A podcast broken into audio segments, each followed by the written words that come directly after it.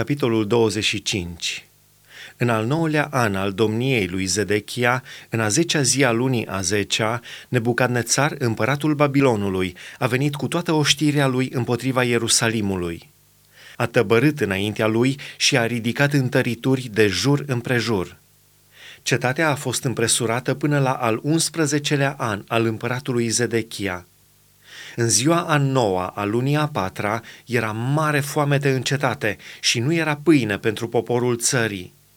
Atunci s-a făcut o spărtură în cetate și toți oamenii de război au fugit noaptea pe drumul porții dintre cele două ziduri de lângă grădina împăratului, pe când haldeii înconjurau cetatea.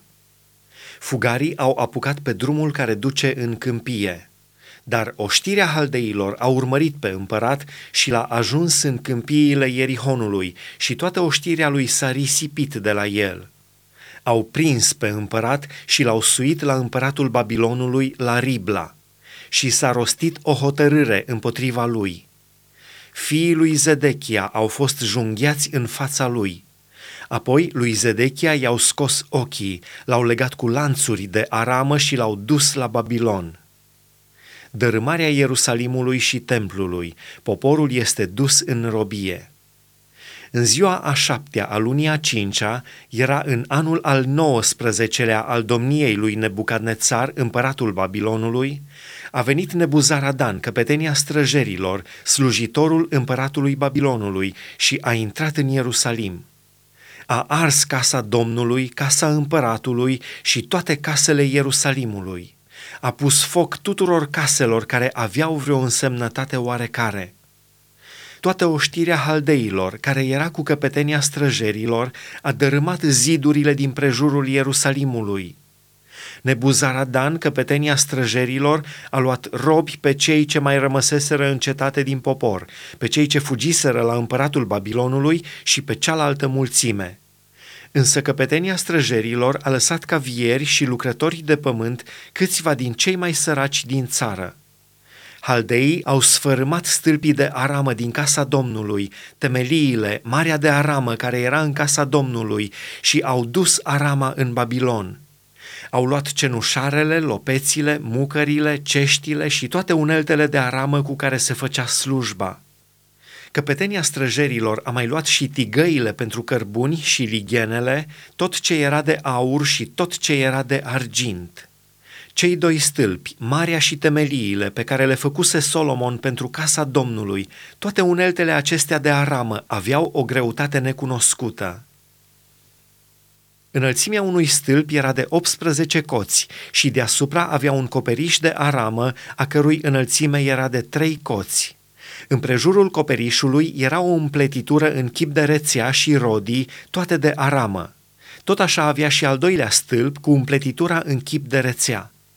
Căpetenia străjerilor a luat pe marele preot Seraia, pe Cefania, al doilea preot, și pe cei trei păzitori ai pragului și din cetate a luat un dregător care avea sub porunca lui pe oamenii de război, cinci oameni care făceau parte din sfetnicii împăratului și care au fost găsiți în cetate, pe logofătul căpeteniei oștirii, însărcinați să scrie la oaste pe poporul țării și 60 de oameni din poporul țării care se aflau în cetate.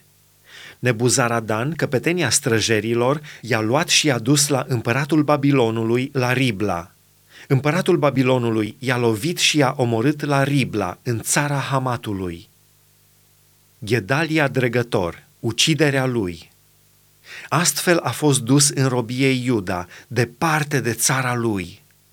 Și Nebucadnețar, împăratul Babilonului, a pus pe poporul care mai rămăsese și pe care îl lăsase în țara lui Iuda sub porunca lui Gedalia, fiul lui Ahicam, fiul lui Șafan – când au auzit toate căpeteniile oștilor, ei și oamenii lor, că împăratul Babilonului a pus dregător pe Gedalia, s-au dus la Gedalia la Mitzpa și anume Ismael, fiul lui Netania, Iohanan, fiul lui Careah, Seraia, fiul lui Tanhumet din Netofa și Iaazania, fiul lui Maacatitul, ei și oamenii lor.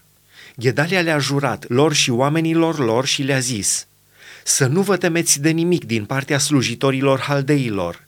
Rămâneți în țară, slujiți împăratului Babilonului și veți duce-o bine. Dar în luna a șaptea, Ismael, fiul lui Netania, fiul lui Elișama, din neamul împărătesc, a venit însoțit de zece oameni și au lovit de moarte pe Gedalia, ca și pe iudeii și haldeii care erau cu el la Mitzpa. Atunci tot poporul, de la cel mai mic până la cel mai mare, și căpetenile oștilor, s-au sculat și au plecat în Egipt, pentru că le era frică de haldei. Robia lui Ioachin, ușurată de Evil Merodac.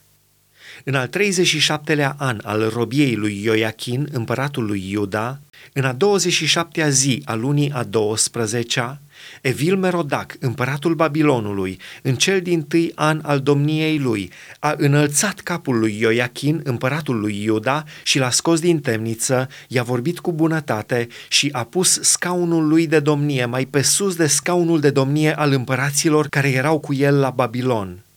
I-a schimbat hainele de temniță și Ioachin a mâncat totdeauna la masa lui în tot timpul vieții lui.